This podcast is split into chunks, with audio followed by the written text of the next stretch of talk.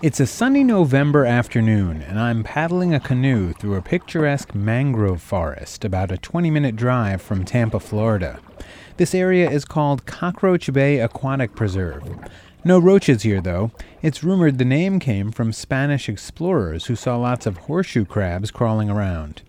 Today, I haven't seen any crabs. Instead, my guide, wetlands biologist Tom Reese, is showing off how much man has learned about how to imitate Mother Nature by creating wetlands where previously there were none. What we're going over right now is a big seagrass bed that just came in on its own. That's like the best barometer of health. The water has to be everything right to get seagrasses to grow on their own. And so we're glad to see that that be the situation. The Southwest Florida Water Management District has been working for almost two decades to convert a group of pits created by years of shell mining into a coastal habitat on the edge of Tampa Bay. Reese's company, Ecosphere Restoration Institute, got involved a couple of years ago to complete the last stage of the process, and it looks like it's working. We go around a bend, the narrow waterway opens up, and suddenly, everywhere you look, fish are literally jumping up out of the water. I can try to teach people every day how nice this is, but all I need is 10 minutes out here with somebody, and it's pretty obvious. The story of Florida, to those who've lived there a while, is of a beautiful natural state full of places like Cockroach Bay that's been overrun by development since the arrival of air conditioning, Disney, and the snowbirds who come to avoid the cold northern winters. Projects like this are part of a process that began in the 1980s, an effort to save the natural beauty and natural resources which drew people here in the first place. But that progress could be at risk. Tampa Bay is really one of the really few estuaries in the world that are on the mend. And so we can do that in spite of growth, then we have something right here, and we just want to don't don't let it fall back again. This nearly 20 year long restoration project in Cockroach Bay has been carried out and largely funded by the Southwest Florida Water Management District, which is also known by its abbreviated name, SwiftMUD. But a 2011 law changed the way in which SwiftMUD and four other regional water management districts, which cover the rest of the state, receive funding. There have also been major cuts to the five districts' budgets made by Governor Rick Scott. The governor came in saying that he was going to reduce the size of government. Sonny Vergara, a lifelong Floridian, managed two of Florida's regional water management districts during his 40 year career working in water management part of that process uh, is to reduce the budgets of agencies, which include the water management districts.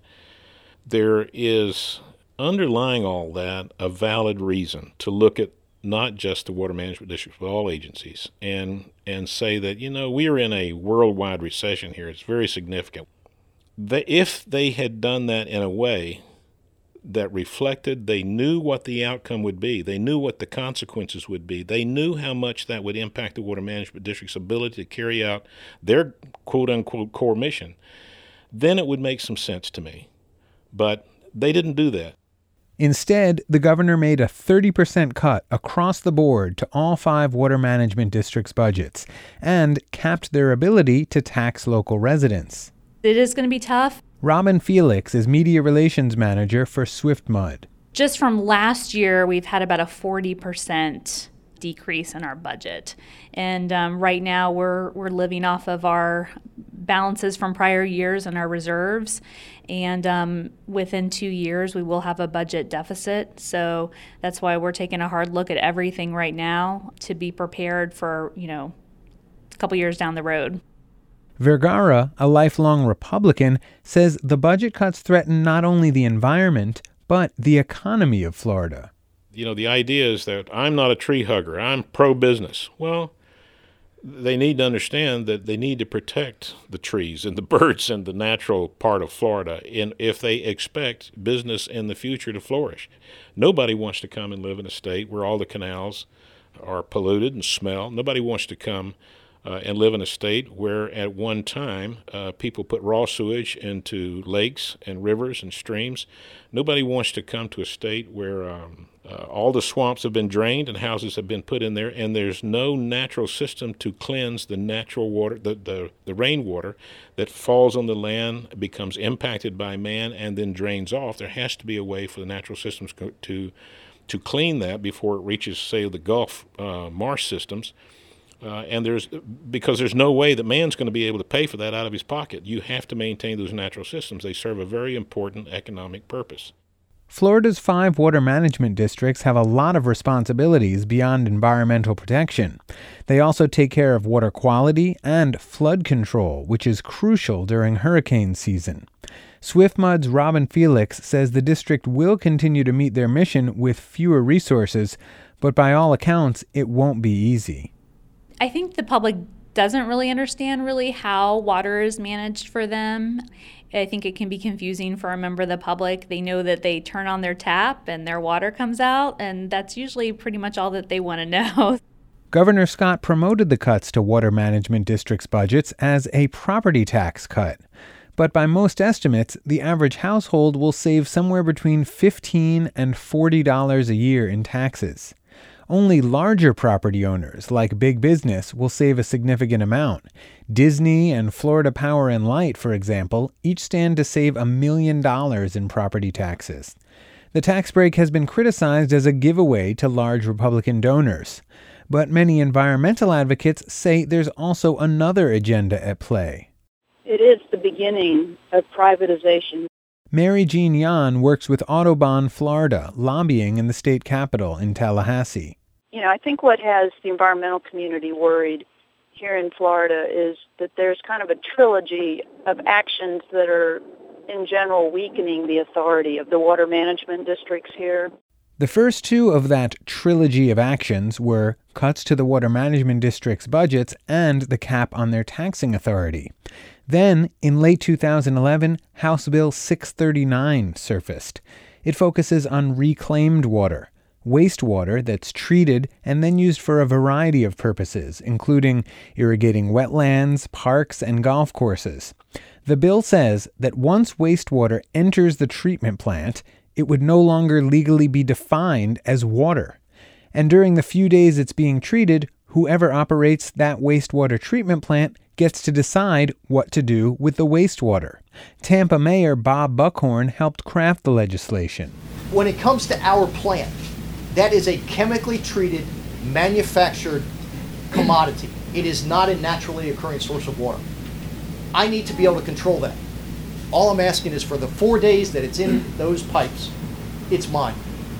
And it doesn't belong to Swiftmud, and it doesn't belong to anybody else.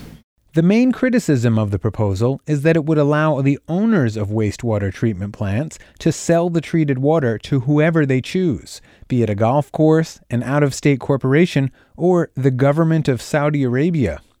In Tampa, the wastewater treatment plant is owned by the local government, but that's not true everywhere else. Some utilities are privately owned, thus, citizens and local elected officials wouldn't have any say in the fate of their wastewater the utilities are the ones who stand to benefit without a doubt. Audubon's Mary Jean Yon. This is kind of like the decisions are being made by utilities for directing where they want water to go, which is often going to be your highest bidder. And many times you're going to have your environmental reasons if you need to replenish a certain aquifer or you've got storage concerns somewhere that's not going to rank as high as a golf course who wants to pay you to irrigate their property, their tees and greens. Despite being surrounded by water, droughts are not uncommon in Florida. Numerous local water wars have raged between neighboring cities or counties over the years. It's important that the capability of funding those programs not be dismantled. Sonny Vergara says taking power away from the larger regional water management districts could lead to local entities fighting over water supply. And a lack of resources could also jeopardize all the progress Florida has made toward becoming a national model of wetlands restoration. The worst case scenario is that we will retrogress back to a time when, for the sake of jobs and business, we will allow development of lands in Florida without control without any kind of coordination among the governments that have to make those decisions to approve or not approve them. You know, the worst case scenario is that all of those concerns are disregarded and business is allowed to go back to do business as usual. That's my fear. If they get back to that, it's going to be Katie bar the door, Florida's for sale. Under intense pressure from environmental advocates, the state legislature did amend House Bill 639, meaning wastewater will still fall under the legal definition of water and will still be under control of the water management districts. But with more budget cuts looming and at least two years left in office for a small government governor, public management of Florida's blue gold will likely face more threats sometime soon. I think that it's scary because we don't know what the future is going to bring. Back in Cockroach Bay, just outside of Tampa, wetlands biologist Tom Reese is excited. This wetlands restoration project is scheduled to be finished next week. He's driving around on an ATV, surveying the land with Richard Sullivan, who manages several preserves here in Hillsborough County. Look at all the birds that are in here, and this is, you know, it's not even opened up yet. When this gets opened up, it'll be incredible. The white pelicans should be down here from Michigan here soon. Oh, they're here. They're already here? I I saw a flock of 150 yesterday. Really? 150, and they were in a V. Reese says that grants and federal funding are drying up these days. And so, without a program run by the Southwest Florida Water Management District, this project couldn't take place. So this would all stop. All this construction. The county would not have bought this property if it wouldn't have been for a program out there, and happened to be in this case the Water Management District program, said that we'll come and we'll do the restoration. And if that funding gets cut, if that's not important, it's not a core mission anymore, then who's going to do this? If there was no money, no one could. No one's going to do this. With more budget cuts looming and at least two years left in office for a small government governor, public management of Florida's blue gold will likely continue to face threats to its very existence. For Making Contact, I'm Andrew Stelzer in Cockroach Bay, Florida.